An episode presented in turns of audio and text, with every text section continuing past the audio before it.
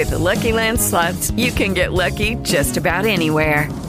This is your captain speaking. Uh, we've got clear runway and the weather's fine, but we're just going to circle up here a while and uh, get lucky. No, no, nothing like that. It's just these cash prizes add up quick. So I suggest you sit back, keep your tray table upright, and start getting lucky.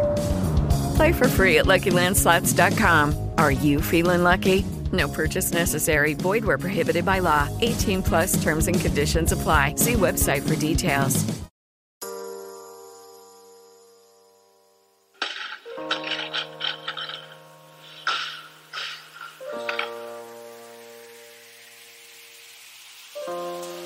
Ciao, sono Vincenzo Greco. Insieme a Diego Mancini e a Renato Baccari vi diamo il benvenuto a Banana Jerk, il podcast per tutti gli appassionati del fitness funzionale, dove potrete ascoltare consigli per i vostri allenamenti, nutrizione e stile di vita, oltre a storie ed aneddoti ed imprese di allenatori e atleti di questa fantastica disciplina che tutti noi amiamo. Vai, Brini, Fabrizio Di Martino. Eh, è partita la registrazione. Comunque, eh, secondo episodio, siamo qui, sempre Vincenzo, Renato e Diego, e oggi scopriamo un po' di più chi è Diego Mancio. In realtà Mancini detto Mancio. Beh, come si usa a Roma, no? Subito, cioè immediatamente è troncato il cognome. Certo, Mancini sono tutti Mancio. Esatto. Quindi raccontaci, Buonasera. dai, raccontaci chi è Diego. Eh, chi è Diego? Chi è adesso chi era? Perché poi alla fine il processo evolutivo è sempre molto dinamico no? nelle persone. No, parti, parlaci del tuo percorso. Partiamo, par- partiamo da, dall'antichità, ormai perché ormai ho superato i 30 pure quindi c'è antichità. Ehm, niente, io ero un bambino tendente all'obesità, eh, che nonostante questo, fin da piccolo eh, cercavo di stare all'aria aperta, fare, fare sport, giocare a pallone, eh, anche se ero più bravo a basket, infatti a pallone era una pippa, però a Roma tutti giocavano a pallone, quindi facevo pure quello.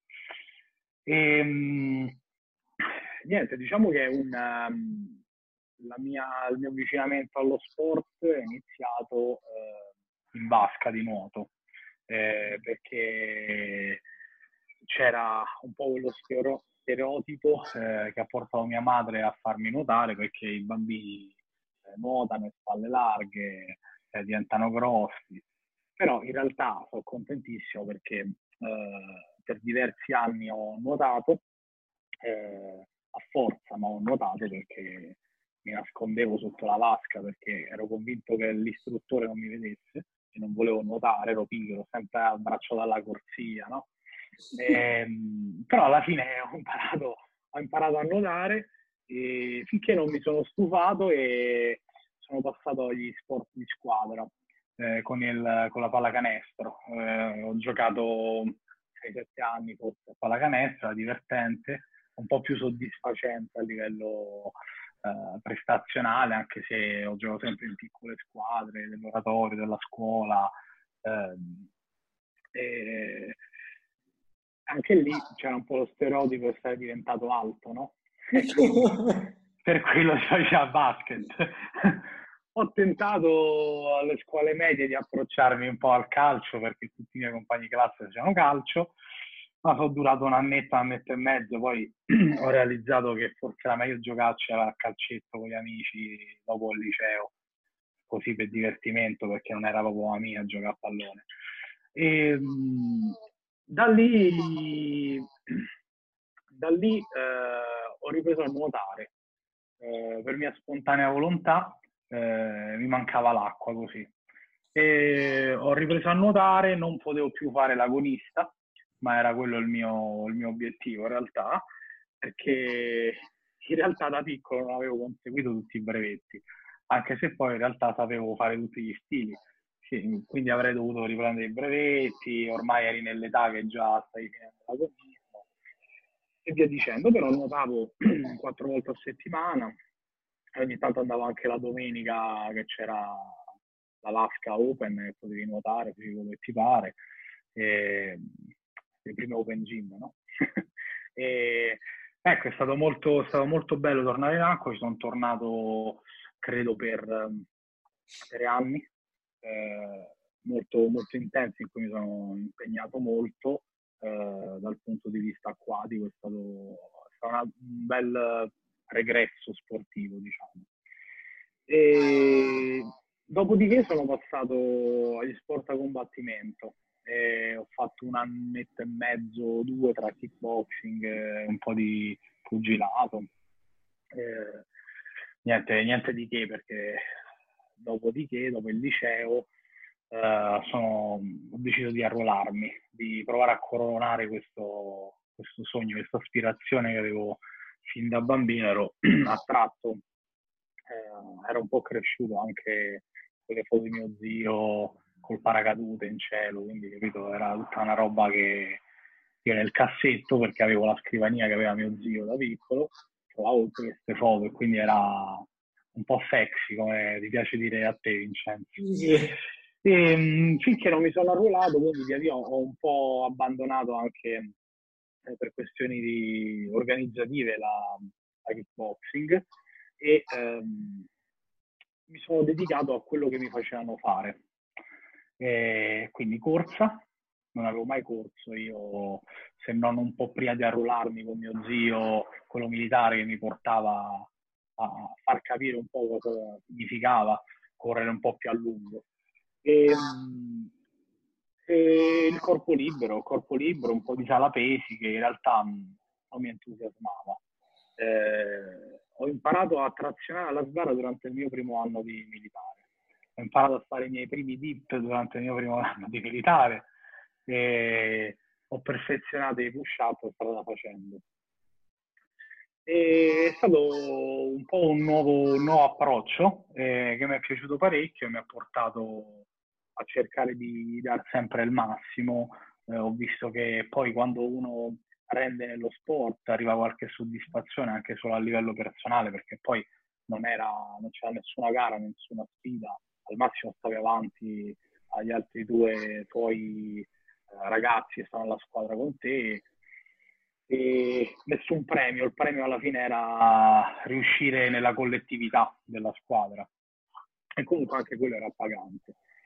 Eh, dopodiché diventava la, la, carriera militare sempre più impegnativa perché sono voluto, fatto domanda per insieme ai paracadutisti, quindi le prove fisiche sono un attimino più selettive, si corre molto di più, si inizia a portare uno zaino sulle spalle con l'equipaggiamento, le armi, inizi a correre con tutta questa roba addosso e capisci che eh, la funzionalità dell'attività fisica è correlata poi a quello che tu devi fare nel lavoro. E mh, lì già mi ero iniziato un po' a interessare maggiormente allo sport, eh, finché non ho notato nel corso degli anni eh, che c'era un po' una, una falla forse, eh, una falla nel, nell'insegnamento dei movimenti alla fine, perché non, nessuno te li insegnava alla fine. Devi fare i push-up, devi fatti 10 piegamenti sulle braccia ok, ma cioè, io l'ho capito col tempo come si facevano 10 piegamenti sulle braccia o come si facevano le trazioni alla sbarra. Le trazioni alla sbarra ho avuto la fortuna di trovare il ragazzo che gestiva la palestra durante il mio primo anno in militare, ex rugbista, che si era già nel suo, nella sua adolescenza sfondato di allenamento per performare nel rugby, mi ha insegnato qualcosa. Però in realtà non sempre si ha la fortuna di trovare l'istruttore giusto al momento giusto. Questo quando, quindi, quando l'hai realizzato? L'ho realizzato nel corso dei primi anni di militare, perché comunque vedevo che alcuni eh, istruttori in realtà erano molto positivi, diciamo così, ehm, ed, altri, ed altri no. Quindi dicevo, ma perché? Cioè, se quell'istruttore è quell'istruttore, perché ci sta questa strana falla? Perché in realtà quelli che erano bravi, erano bravi perché per passione loro facevano altro fuori dal lavoro che poi mi dava la possibilità di essere più bravi a insegnare lì dentro. E, ehm, dopodiché ho beh, concluso un po' il mio percorso, diventato paracadutista e eh, ho avuto un anno buio in cui non ho per niente fatto sport, appena arrivato qui in provincia di Verona. È stato boh, forse uno degli anni più, più, brutti della mia vita, nel senso che era, è stato veramente, cioè il distacco dallo sport è stato molto strano per me, eh, anche se non ho mai fatto chissà che competizioni, gare, ma comunque sono cresciuto facendo qualcosa e quindi è stato strano finché ho sentito proprio il bisogno di dovermi riavvicinare in qualche modo. E l'ho fatto piano piano, no? avevo preso l'abitudine per impormi a farlo tre volte a settimana e come rientravo in camera toglievo la mimetica e indossavo il completino da corsa. Così eh, non c'avevo più scuse, dovevo andare per forza a correre. E così ho fatto finché non mi è ripresa la grande passione, molta motivazione. Eh, correvo, correvo, uscivo, correvo 20 km così, senza proprio sapere perché lo facessi. Però prendevo, correvo. Eh, barra trazionavo, trazionavo, push up, a valanga, il corpo libero a non finire. E non avevo mai fatto uno squat finché non ho eh, scoperto il CrossFit ho scoperto il, il CrossFit eh, praticamente alla, ai Termini Caracalla a Roma, dove tutti vanno a correre. Incontrai un ragazzo che era lì con un kettlebell, faceva robe strane, correva, poi faceva robe con questo kettlebell, si attaccava alla sbarra. E io un altro amico gli ho detto, ma scusa, ma che stai a fare? Era tipo 2011, 2010, 2011. Mi fa, no, sto a fare CrossFit, è un nuovo allenamento americano, di qua e là. Mi ha detto ci si preparano pure le forze speciali, straniere. Cazzo figo, ho detto può essere che fa per me. Però non trovavo un cavolo sul web, nella mia zona, finché non mi sono iniziato a spuntare un po' di video su YouTube e da lì ho iniziato a guardare. Ho visto che nel 2012 avrebbe aperto il primo box di CrossFit a Verona e il primo momento utile sono andato a fare la prova. Ho fatto la prova e è stata devastante perché io sono entrato, eh, quello mi spiega un po', è stato il mio primo coach poi lui, eh, mi spiega un po' quello che c'era da fare. E ho detto vabbè cazzo, trazione alla sbarra, push up, su squat non l'ho mai fatto, però insomma mi alleno, sono drago, che cacchio vuoi che mi faccia sto crossfit? Insomma, ero finito. Però, come ho finito la prova, ho detto io mi devo iscrivere cioè, fantastica questa cosa. E da lì ho iniziato, iniziò il mio primo ramp, poi ho avuto un attimo... Dove era questo? Che CrossFit dove? CrossFit Tigers Verona. Eh, il primo box a Verona, eh, aprì nel 2012. Io iniziai nel 2012 lo ramp lì, poi per una specializzazione di lavoro ho fatto dei mesi fuori, in cui a Roma improvvisavo i thruster appena imparati in una classica palestra col bilanciere classico, rack classico, facevo robe strane, mi dicevano Mario ma che fai? Boh, ho imparato a CrossFit, ti dicevo. E, ehm, finché nel 2013 non inizio a riprendere quel tipo di allenamento con costanza, e, non era una mia amica ma era la mia dedizione nel farlo. E, e quindi da lì sono entrato praticamente in un baratro in un baratro perché volevo saperne sempre di più, sempre di più finché non ho deciso di iniziare a leggere, eh, poi ho sentito che c'era questo CrossFit Level 1 course, andavo a fare il Level 1, eh, ho continuato a leggere, cercare di studiare, inizialmente al CrossFit Journal, ehm, ecco, e ho cercato appunto di implementare tutto quello che eh, trasfer- mi trasferiva il coach durante durante gli allenamenti. E con il tempo ho deciso di frequentare altri corsi sia di CrossFit sia di altre organizzazioni e, mh, finché non ho iniziato a sentire sempre di più il bisogno di ehm, trasferire quella che è stata la mia passione e il mio coinvolgimento ad altre persone. E, ho detto ma perché non, non, posso farlo anche io? Se ho tutta questa voglia di studiare, eh, di imparare, eh, vorrei trasmetterlo nel modo migliore possibile, il modo migliore che riesco a fare ad altre persone. perché veramente a me ha cambiato un po', dice che il CrossFit cambia la vita. E non è, diciamo che forse cambiare la vita è tanto, ma sicuramente ti fa mh, guardare forse con un'altra faccia determinate cose, ti avvicina sotto un'altra prospettiva all'attività fisica e quindi questa cosa mi è piaciuta parecchio. Eh, da lì appunto ho avuto questa voglia di insegnare finché ho iniziato magari per gioco a seguire qualche collega eh, poi di lì ho fatto l'altro corso, ho avuto l'opportunità di un altro box e quindi è stato il mio primo distacco eh, dal, dal, mio primo box di CrossFit ecco.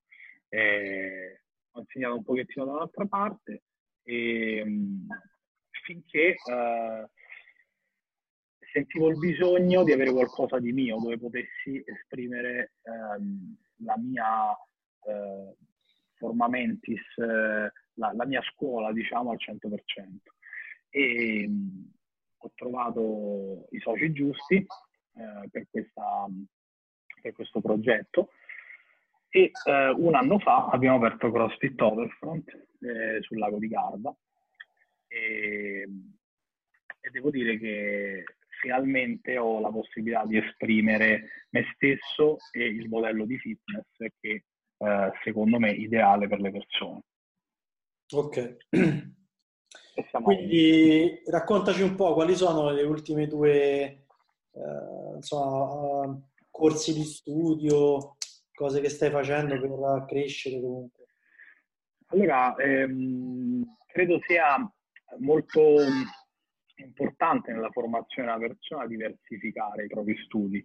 Eh, perciò ehm, sono venuto forse due anni fa, se non di più, eh, sono venuto alla scoperta di una scuola americana eh, che si chiama OPEX e mi interessò sempre di più, iniziò a leggere articoli e ho notato subito che eh, avevano una prospettiva un po' diversa di quello che fosse il functional fitness.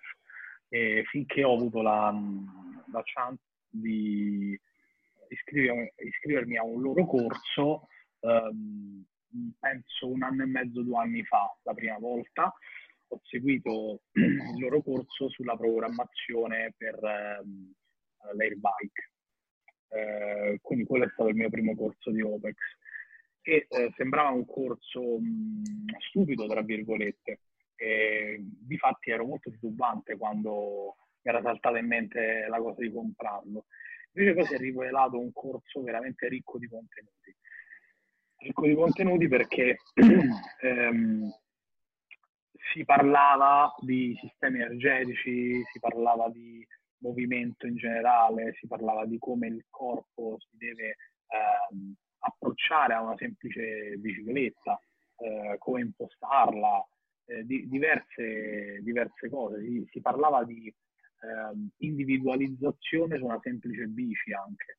Ed è questo che mi ha fatto pensare, eh, mi ha fatto, come devo dire, eh, valutare eh, la possibilità eh, che anche la cosa più semplice possa funzionare o possa dare un diverso stimolo alle persone.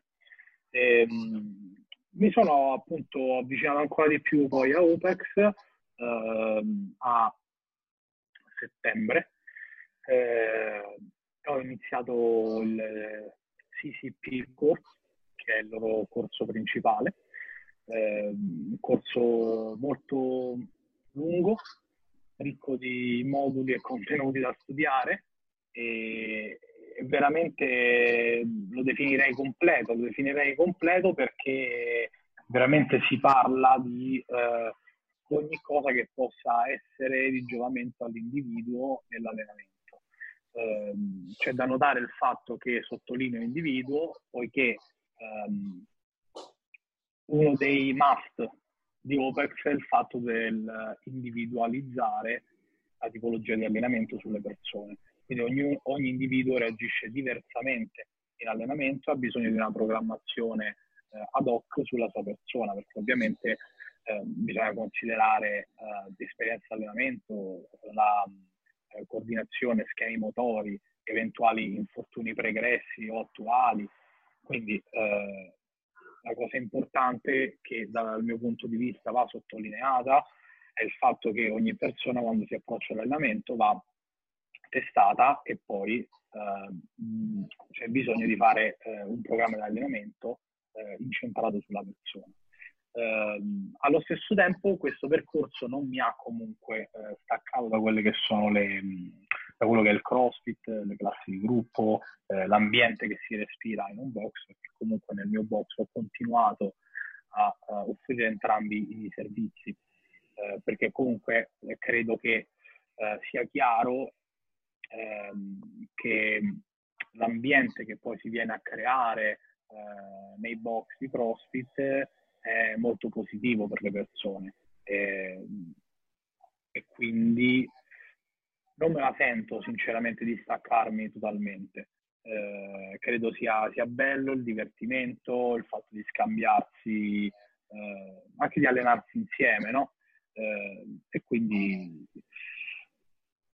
ecco, questa ecco, è la, la, concezione mia di fitness a cui sono arrivato. C'è anche da dire che ehm, secondo me è fondamentale offrire un servizio di individualizzazione perché ognuno di noi ha delle necessità diverse o voglia di um, apprendere e di affrontare l'allenamento in maniera diversa.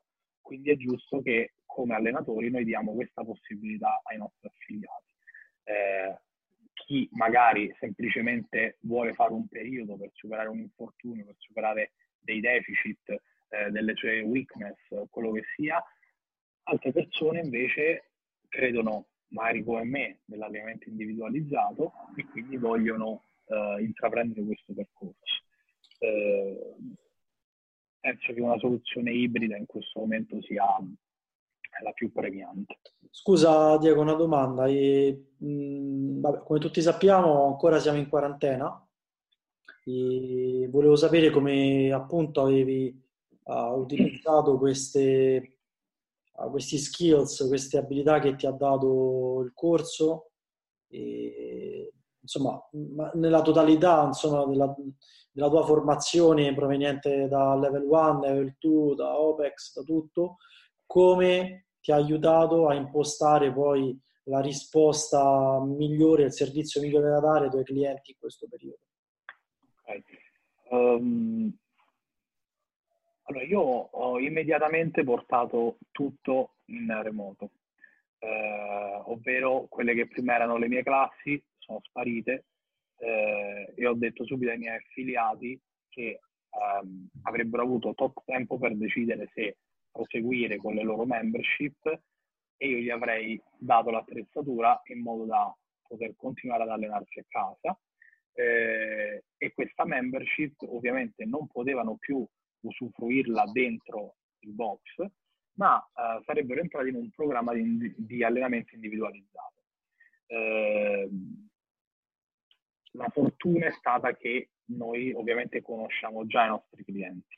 Quindi diciamo che ho saltato lo step dell'assessment, del cosiddetto assessment, perché io già so i clienti eh, che problematiche hanno, eh, su cosa devono lavorare, quindi ho cercato di trasmettere proprio questo discorso ovvero adesso abbiamo un po' di attrezzatura, abbiamo maggior tempo perché purtroppo ci è stato concesso questo tempo extra, è una possibilità di provare questa programmazione che voi ancora non avete provato sulla vostra pelle e soprattutto di lavorare magari su vostre carenze oppure su vostri punti di forza e volete migliorare. E vi seguo tramite un'applicazione eh, che mi è utile a me per eh, divulgare a ognuno di loro il programma di allenamento, eh, ci scambiamo commenti, chat, video, eh, ecco, insomma è come se fosse eh, un unico canale dove riusciamo a scambiarci tutte le informazioni utili per noi. E dopo, siccome credo che ehm, il fitness sia ehm, diciamo, e evolvere il proprio benessere sia eh, fisico sia intellettuale, spirituale eh, e di conoscenza poi eh, generica per lo star bene, il benessere psicofisico cosiddetto. Certo. Eh, ho deciso di utilizzare la piattaforma Zoom non per eh, seguire ehm, i miei clienti con delle classi, eh, poiché non, non, reputo utile eh, questo tipo di, di lavoro. Eh, io posso seguire un mio atleta al 100% in person, quindi mentre sono al box, o lo posso seguire in remoto tramite lo scambio di video, di, di considerazioni, di correzioni tramite video. Non credo invece eh, in una classe online dove io su uno schermo 10, 15 o 20 persone in tempo reale e io materialmente non stiamo facendo una classe one to one su Zoom che sarebbe diverso o con due persone, ma io 10 persone allo stesso momento mm, secondo me non lo trovo proficuo. E quindi sto utilizzando Zoom in realtà per degli scambi di conoscenze eh, con professionisti anche di altri settori. Eh, I miei affiliati possono quindi accedere settimanalmente a questa video call che noi organizziamo, ad esempio abbiamo avuto una nutrizionista, eh, a quel punto abbiamo parlato di nutrizione per lo sport e in realtà per eh, anche una semplice guida eh, di lifestyle legata alla nutrizione giornaliera che possono seguire le persone che magari non hanno intenzione di essere così precise nella nutrizione per performare al 100% o per avere quel fisico, diciamo così, eh, estetico.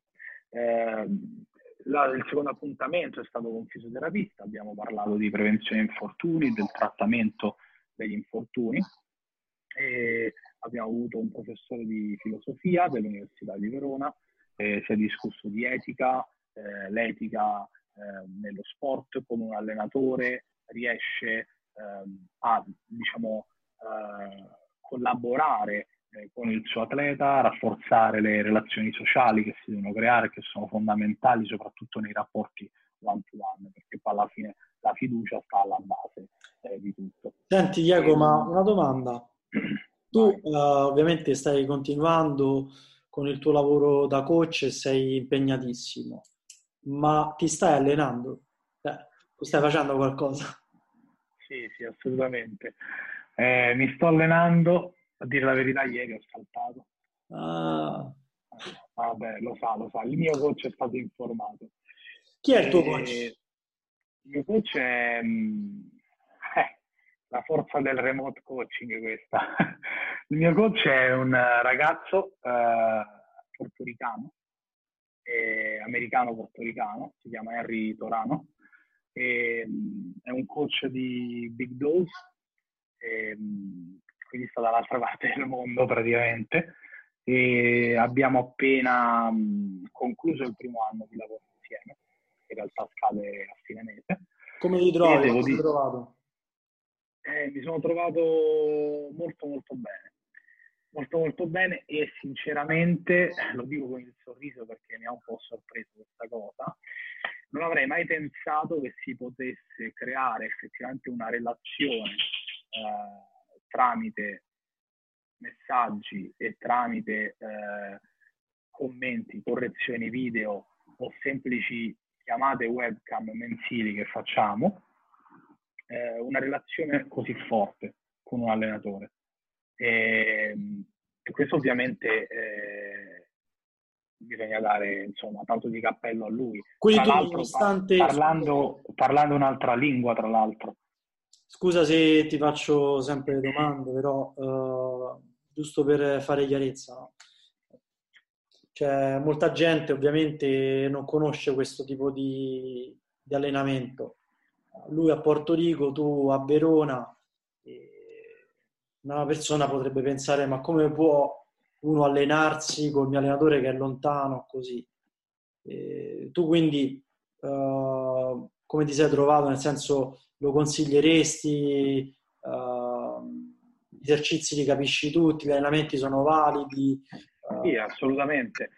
Eh, in realtà um, se una persona è un po' più navigata nel mondo del fitness in generale ha più facilità poi a, a capire gli esercizi, però ehm, questo processo avviene fin dall'inizio, quindi nel momento in cui c'è il primo colloquio, una videochiamata di un'ora, ehm, tu sei lì a parlare con questa persona che non hai mai visto e c'è appunto una presentazione generale, ehm, ti vengono fatte un sacco di domande sul tuo fitness generale, gli sport che hai fatto, gli allenamenti. Ovviamente in anticipo avevo compilato un intake form, ehm, quindi un questionario praticamente dove tu scrivi, rispondi a tante domande certo. che ti fanno.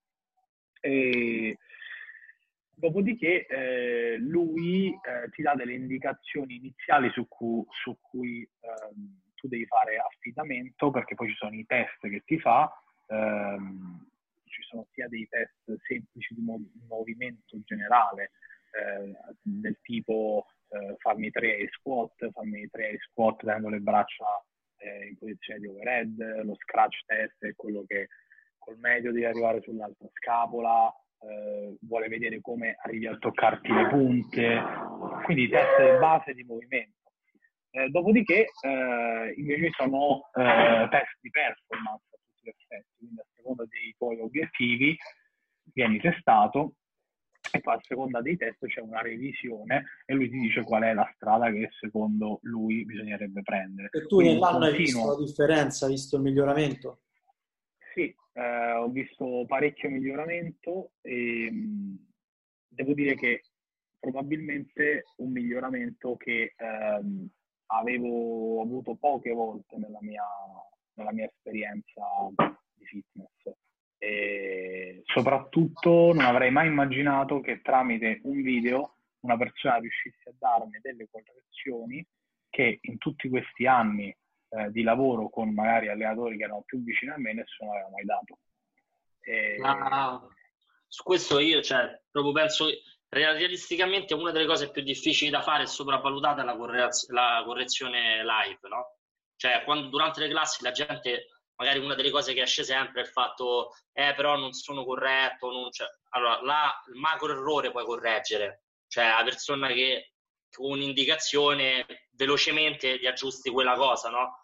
Però in certo. generale anche, cioè, devi diventare proprio molto bravo per, invece il video ti aiuta, il video tuo lo riguardo due, tre volte, quattro volte, alla quinta riesco esattamente a capire quella, qual è la cosa. E dato che comunque magari più vai avanti, più parli di particolari su una persona che comunque magari ci ha sviluppato, non è che sbaglia in versione della curva lombare, no? Magari sbaglia delle cose più piccole, più sottili, e quello ti aiuta pure da coach, no? Perché va a vedere, questa cosa non l'ho vista neanche io, non l'ho percepita, e lui me la riesce a far vedere. Assolutamente, assolutamente, sono d'accordo ed è proprio quello che sto cercando di trasmettere ai miei clienti attuali che hanno iniziato questo lavoro di remote coaching. E per fortuna sto avendo dei buoni riscontri, è anche vero che eh, non tutti inizialmente sono predisposti ad andare in questa eh, direzione, quindi c'è chi, eh, ma questo è un po' a causa della quarantena, non riesce proprio ad allenarsi e quindi lì poi sta al rapporto coach-atleta cercare di eh, spronare la persona a muoversi e non abbandonarsi completamente. Invece e, di poi, vai, no, tu, eh, no, dicevo, poi ci sono magari persone che invece eh, non riescono a superare quello step del video, quindi magari si allenano, ti mandano i risultati, ma il video, eh, ma devo farmi il video, eh, devo farmi, devi farti il video perché poi quando spiegavo l'altro giorno a un ragazzo anche, perché ho avuto anche quello che 20 minuti di workout e 20 minuti di video, cioè ho anche spiegato che basta un pezzo, basta un movimento in cui tu magari non sei proprio sicuro o vuoi vedermi, farmi vedere come lo fai eh, fresco, come lo fai affaticato. Quindi ecco, però cioè, ci sta, agli inizi insomma è gi- giusto anche comprendere, soprattutto chi non ha mai fatto video, eh, tu gli puoi anche consigliare qual è l'inquadratura giusta e tutte queste cose qui. Ecco. Poi sono cose che man mano vengono da sé a seconda della persona con cui tu ti stai rapportando.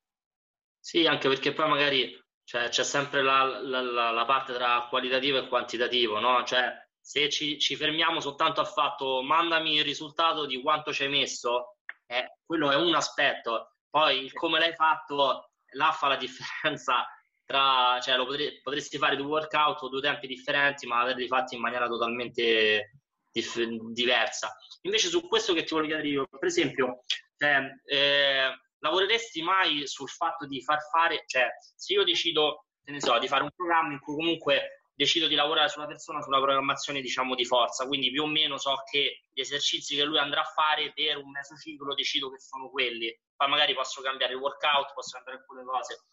L'idea di far fare il video sulle cose che tu sai che lui dovrà ripetere rispetto invece a delle cose che sai che magari sono più eh, diciamo generiche, secondo me quello potrebbe essere una cosa che aiuta. Cioè il fatto di dire, che ne so, c'hai questa tipologia di squat, fammi il video ogni so, due settimane su quell'aspetto e poi lo rivediamo insieme di volta in volta, in maniera che vediamo anche al cambiare del carico, al cambiare comunque la tipologia magari di esecuzione o come tu reagisci a quella cosa e magari scegliere per ogni tipologia di programmazione un tot di esercizi che sono quelli che devono essere fatti in quella maniera, ma magari darti invece indicazioni più anche a sensazione, a cosa su, su tutto il resto. Certo, ma questo sta succedendo effettivamente con qualche ragazzo, con alcuni sto facendo fare praticamente delle, delle progressioni in sostanza e praticamente hanno ehm, dei giorni della settimana che apparentemente sono molto simili, eh, perché magari il lunedì stiamo lavorando sull'overhead squat, eh, magari il mercoledì stiamo lavorando su un'altra cosa, quindi loro settimanalmente si ritrovano sempre in quell'esercizio lì, magari ovviamente cambiano, eh, può cambiare il volume delle set può cambiare il tempo di esecuzione o il recupero magari, capito? Queste robette qui perché voglio vedere come reagiscono al cambiare magari dei chili, al cambiare dello stimolo, queste cose qui. E sostanzialmente vado a fare più modifiche su quella che è la parte metabolica, quindi il Metcon che magari vi faccio eseguire o non vi faccio eseguire, oppure cambio di esercizi accessori che hanno eh, in superset dopo quello che è l'esercizio principale. Eh, ed effettivamente eh, su alcuni di loro stiamo vedendo, eh, magari non dico la settimana dopo, ma dopo due settimane, già che con delle indicazioni c'è stata una modifica in quella che può essere la posizione o la tolleranza a un determinato carico e, e quindi sto avendo bei riscontri. Ecco. Eh, e questo in realtà non è... Dimmi, no, dicevo, magari non è, non è, successo solo sugli esercizi eh, in realtà uh, di forza, ma la cosa che mi ha mh, forse soddisfatto di più nell'esercizio col bilanciere è stato vedere come eh, un ragazzo in cui sta facendo un programma un po' particolare perché ehm, durante le prime fasi della quarantena, eh, facendo il stand walk a casa in giardino da solo, si è fatto qualcosa alla spalla che ovviamente non possiamo andare a vedere che cosa è successo, però gli fa male questa spalla in alcune posizioni. Qui abbiamo iniziato un po' un periodo di recupero di questa spalla e siamo un po' tornati su quei movimenti cosiddetti primal movement, no? quando anche vedi cambiare semplicemente un crawl a terra o un, un lateral step down controllato a tempo, eh, queste, queste, cose, o semplicemente il trasporto di una kettlebell in front track e l'altra invece in face, vedi già lì che stai lavorando su una posizione front track che prima era così con la kettlebell, adesso ci hai fatto capire che il front track di andare a lavorare in maniera diversa. Questo mi sta dando ancora più soddisfazione di quella che magari può essere il controllo di un overhead squat su un ragazzo che già aveva un bel movimento. Ecco. Senti, ehm, come vedi il futuro adesso per uh, tutto l'ambiente, diciamo, nostro, no? del uh, sport uh, multimodale, funzionale? E cosa prevedi? Eh, bella, bella domanda questa. Guarda, è difficile risponderti perché sicuramente ehm, molto dipenderà da quelle che saranno le eh, emanazioni del nostro Ministro della Sanità, di quello che si deciderà per lo sport e via dicendo. Um, sicuramente c'è un po' di timore, ma allo stesso tempo timore da parte mia eh, di come cambierà ovviamente, perché essendo anche proprietario di una palestra eh, devo fare delle considerazioni. E, ehm, credo che si andrà verso un cambiamento. Um, perché anche nelle persone sto notando eh, meno voglia di stare tutti insieme a rapportarsi, ehm, creare il gran gruppo, eh, queste robe così. per quanto mi riguarda, eh, avendo un box di una certa dimensione, ma soprattutto credendo che le classi oltre un certo numero sono ingestibili per un coach, soprattutto se da solo, eh, non um, mi peserà poi così tanto dover semplicemente ridurre un numero di persone magari. Eh, però sicuramente ne stiamo dis- discutendo, eh, credo che daremo degli spazi, eh, se ci sarà la possibilità di allenarsi in palestra, per andare a continuare i programmi individualizzati all'interno del nostro box. Senti, invece per quanto riguarda la parte propriamente sportiva, cioè sapevo che stavi lavorando, avevi eh, da poco aperto insieme a delle altre persone, avviato il progetto di Affi. Eh, magari adesso non c'è tanto tempo per parlare no, no. però se ci dai qualche accenno. Beh, lo, lo scopo di Affi in realtà è quello, eh, sarebbe se fossimo stati già ben formati in questo momento, avremmo sicuramente potuto avere um, una, dare un, fornire un, gra- un, grande aiuto a tutte le associazioni sportive perché quello, lo scopo di AFI appunto è la tutela del, dello sport. AFI sta, è un acronimo, sta per... Uh... Associazione Functional Fitness Italia. Okay. E, ehm, appunto la tutela del functional fitness perché comunque con le altre società, associazioni a cui noi ci affidiamo in questo momento, eh, loro sono eh, in sostanza eh, hanno a che fare con palestre di diverso tipo, Globo Gym, qualsiasi tipo di associazione sportiva. Quindi il nostro intento invece è crearne una ad hoc per quello che è il nostro sport. E, ehm, e dopo la tutela dello, dello sport del fitness competitivo, quindi creare un vero circuito regolamentato ehm, e eh, soprattutto essendo riconosciuti dagli F3 adattarci al modello di F3 al modello dei test di gara di F3, ehm, che è un po' diverso da quelli a cui siamo attualmente abituati, avere un rulebook, quindi un rulebook con dei movimenti sanciti eh, e degli standard ben definiti e scritti dove non c'è margine insomma, di errore da parte di un giudice, cioè un giudice si dovrà attenere a quello, punto e basta. Col margine di errore in gara, quello siamo tutti umani, può succedere, eh, speriamo il meno possibile. E, e poi che altro eh, l'obiettivo è quello anche di far uh, rispettare i regolamenti della PADA, quindi antidoping durante le gare del campionato. E l'ultimo obiettivo è quello di arrivare alle Olimpiadi come sport riconosciuto e per questo ovviamente sta anche lavorando eh, la federazione internazionale tramite le approvazioni ovviamente dagli organi più importanti che possono essere il Comitato Inter- Olimpico Internazionale e via dicendo. Quindi alla stessa stregua degli altri sport olimpici, insomma, questo qua è l'obiettivo. Sì, quello è l'obiettivo ultimo a livello internazionale. Ho capito. E... Avevo oh, una domanda prima. Ti volevo chiedere una cosa, non c'entra niente. Prima, cioè, varie cose. Una, la prima, tornando all'inizio, quando avevi detto che tu ti sei approcciato diciamo, alla parte, alla vita militare, diciamo così, e dice, la mia preparazione fisica in quel momento non, non cioè, diciamo ancora non era, non sapevo fare alcuni movimenti, alcune cose.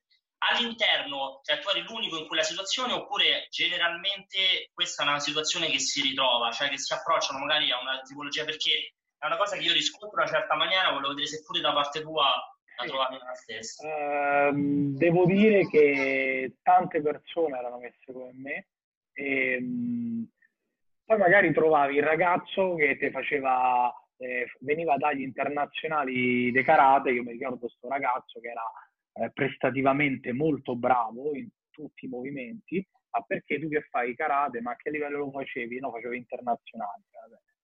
Certo. Parliamo di una, uno che stava, mi pare, per le fiamme oro, lui prima stava una roba del genere.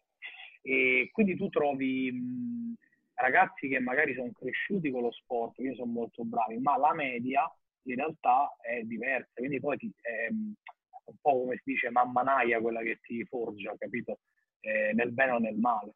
Però per fortuna che eh, è ancora considerata l'attività fisica importante, un elemento importante all'interno eh, dell'esercito e, e credo che insomma un soldato debba avere una base.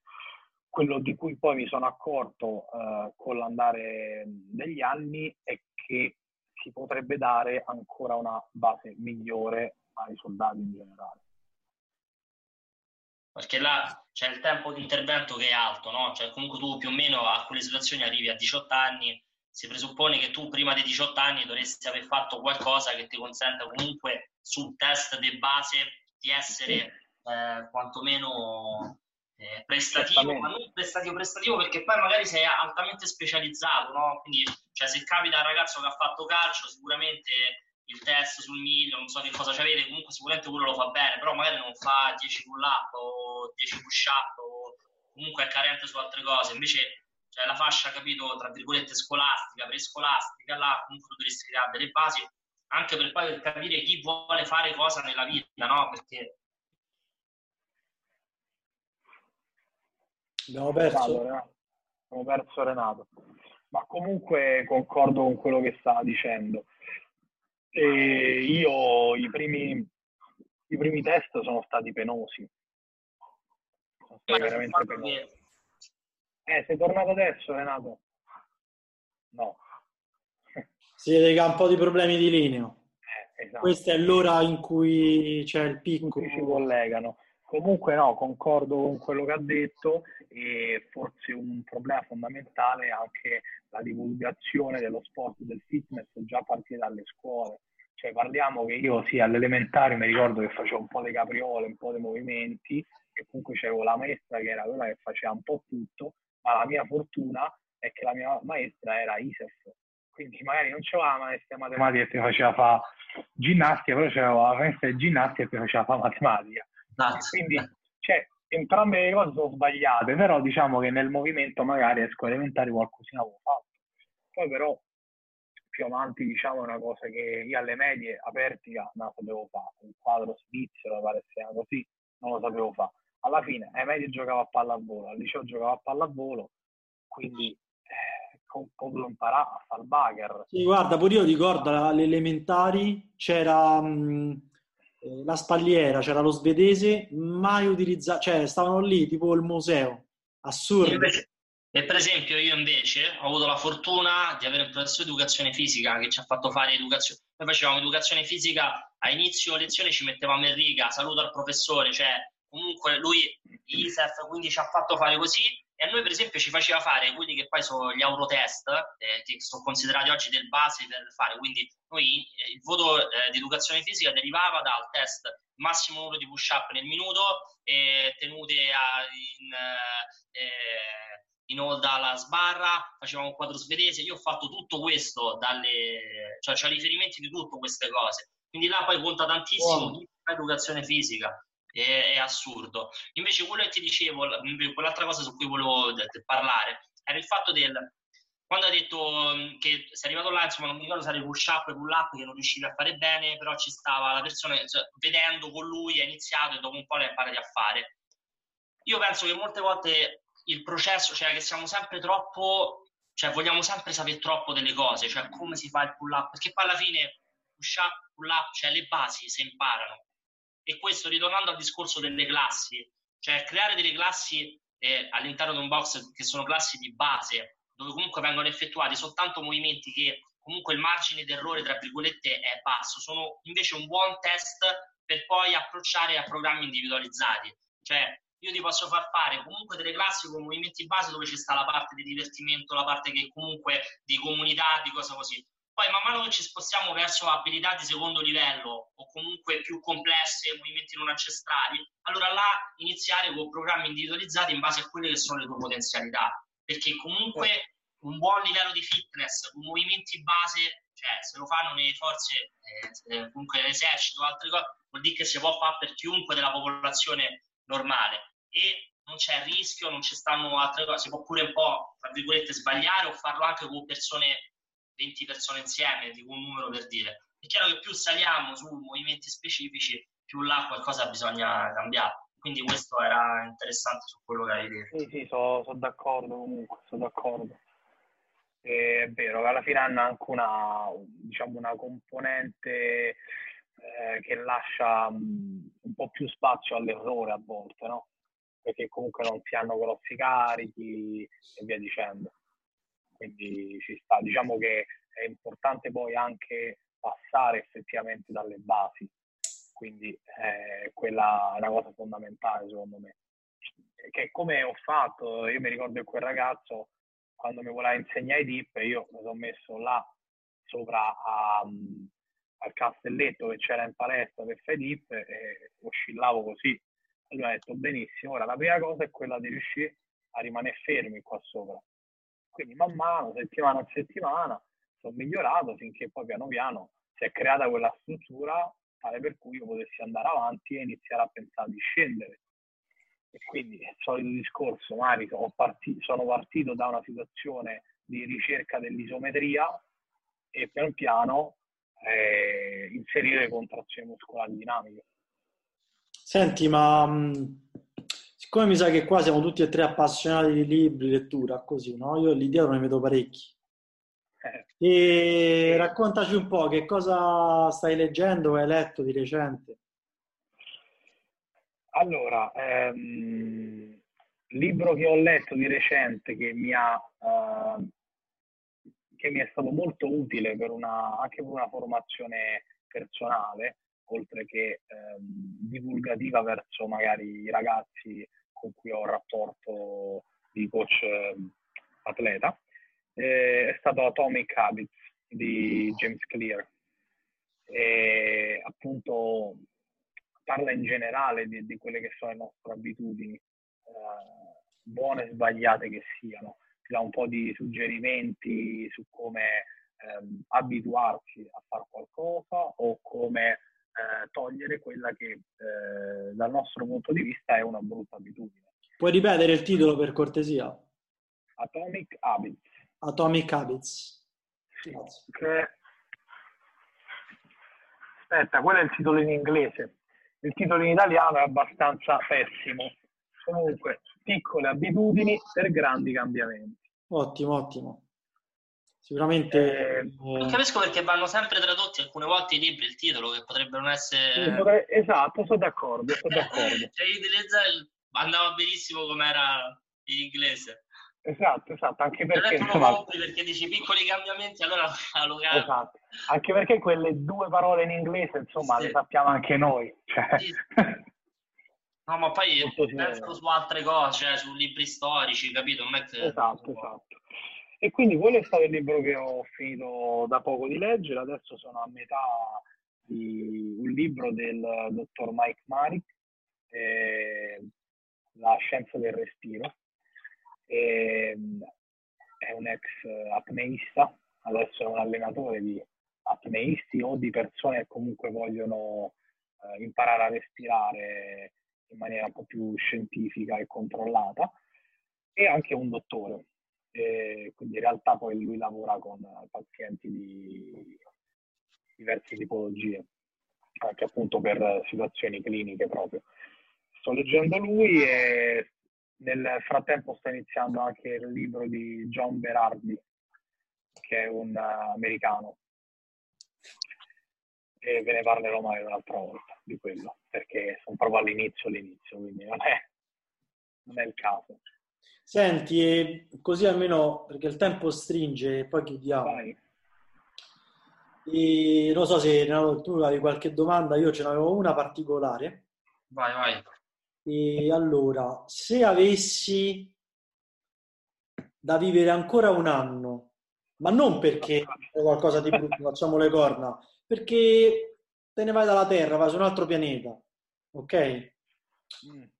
Hai, un, no... spazio. Hai un anno, hai un anno sulla Terra. Che cosa faresti? Non che era meglio quella che ha fatto Renato, era più facile. Cinque persone. Tu ti sei preparato su quella, io ho fatto un'altra. no, no, avevo pensato e non me l'avresti fatto. Tu però, tu però tu però puoi rispondere nella stessa maniera. Andrei a cena con ta ta ta ta e cioè, capacità adattamento è tutto, capito? Non è un problema. Esatto, hai preparato esatto. quello, quello rispondi. No, cosa, cosa farei in un anno sulla Terra? Eh, probabilmente dipenderebbe anche dal mio budget economico. E altra cosa dipende se il Covid è finito o no, perché se no mi sa che sto a casa. ok, dai, diciamo che dal 3 maggio piano piano c'è la riapertura. Dal 3 maggio c'è la riapertura. Bene o male l'economia è quella che eh, stai vivendo tu uh, negli ultimi tempi. Uh, Tutte domande che ti ha messo per prendere tempo, eh? Cioè lui ti ha detto, ovvio, ovvio. queste cose intanto ci pensa, capito? Ovvio, ovvio. In realtà, mh, mm, guarda, non, non, non, lo so, non lo so perché se pen- dovessi pensare a un viaggio ci sarebbero veramente tanti posti in cui mi piacerebbe andare. E probabilmente continuerei forse a fare mh, quello che faccio, eh, la cosa molto più semplice. Eh, quindi stare nella, nella, mia palestra, continuare a cercare di insegnare nel modo migliore possibile ai miei ragazzi, magari godermi un pochettino il lago di Garda, che è il mio finto mare, e il mare mi manca. e ecco, magari sfruttando qualche spostamento eh, per andare un po' al mare, eh, che mi dà quel senso di, di libertà e di spensieratezza. Questo sicuramente. Poi, magari, ne so, dopo un anno vado in un posto più figo, quindi non ho bisogno di viaggiare, qualcosa. Marte non lo so se c'è il mare, eh? Eh, perché vado a Marte? Hai detto tu però. Posso andare a giro, dove fa? Oppure rimanere nell'atmosfera. Esatto. Rimango là, a posto. Sì, comunque era un po' difficile questa domanda da rispondere. Vero, eh? Era, era difficile, sì. Era difficile, però sì, penso che starei su quella risposta che ti ho dato. Eh, però hai dato una risposta particolare perché penso che la tipologia di risposta che darebbe qualcuno in assoluto normale è comunque qualcosa in ambito di viaggio, cioè comunque nello spostamento, no? Diciamo, ho un anno di tempo o vado a fare qualcosa che non ho mai fatto, provo un'esperienza diversa, cioè cambiare anche vedere chi siamo da altre parti.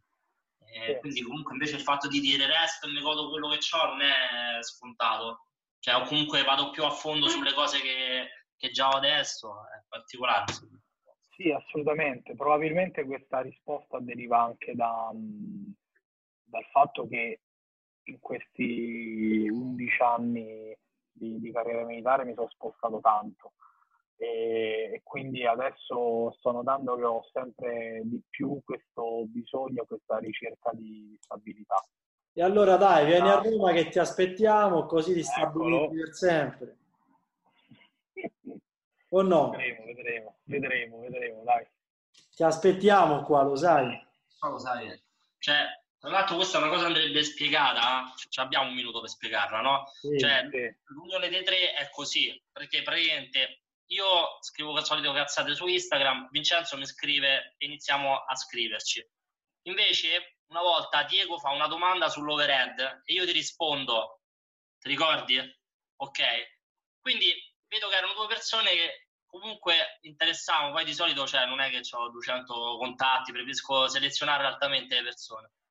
Poi Diego viene al box e mi dici di, di Opex mi dice ah, non so se farlo, io gli dico guarda parla con Vincenzo che penso che in Italia è uno dei pochi che comunque ha fatto il percorso, proprio se voi siete sentiti e da là è partito Hai tutto. fatto tipo il dottor Stranamore del cross. Diciamo, era, era scritto, no? Come le sinapsi che si accendono. Sì, sì, è vero, è vero. Oh, io eh, sto provando a convincere a venire a Roma. Vabbè. Quello... sai quanto io cioè, ci tengo qua alla città. Oggi, tra l'altro, devo ricordarlo che esatto. è importante, no? Anno, ragazzi. Eh. Oggi, prima di andare a letto, il pensiero mio andrà lì. Vero, bravissimo. Va bene. Va bene, raga. Grazie. Ora della pappa. Ok. Ci vediamo. Raga, vi ringrazio. Ci vediamo alla settimana, dottor Vincenzo. Preparatevi le domande quelle. Oh, Diego, domanda mostruosa. eh, eh tipo proprio così, gli vogliete tutto. Mezz'ora di vita che fai? Esatto. Chi, chi preferisci mamma o papà? Cioè queste cose proprio impossibili da rispondere, capito? Mamma, esatto, esatto. Vabbè ragazzi, no, un abbraccio, alla prossima. Ciao, ciao. ciao, ciao. With lucky Land slots, you can get lucky just about anywhere. Dearly beloved, we are gathered here today to. Has anyone seen the bride and groom? Sorry, sorry, we're here. We were getting lucky in the limo and we lost track of time. No, Lucky Land Casino, with cash prizes that add up quicker than a guest registry. In that case, I pronounce you lucky. Play for free at LuckyLandSlots.com. Daily bonuses are waiting. No purchase necessary. Void where prohibited by law. 18 plus. Terms and conditions apply. See website for details.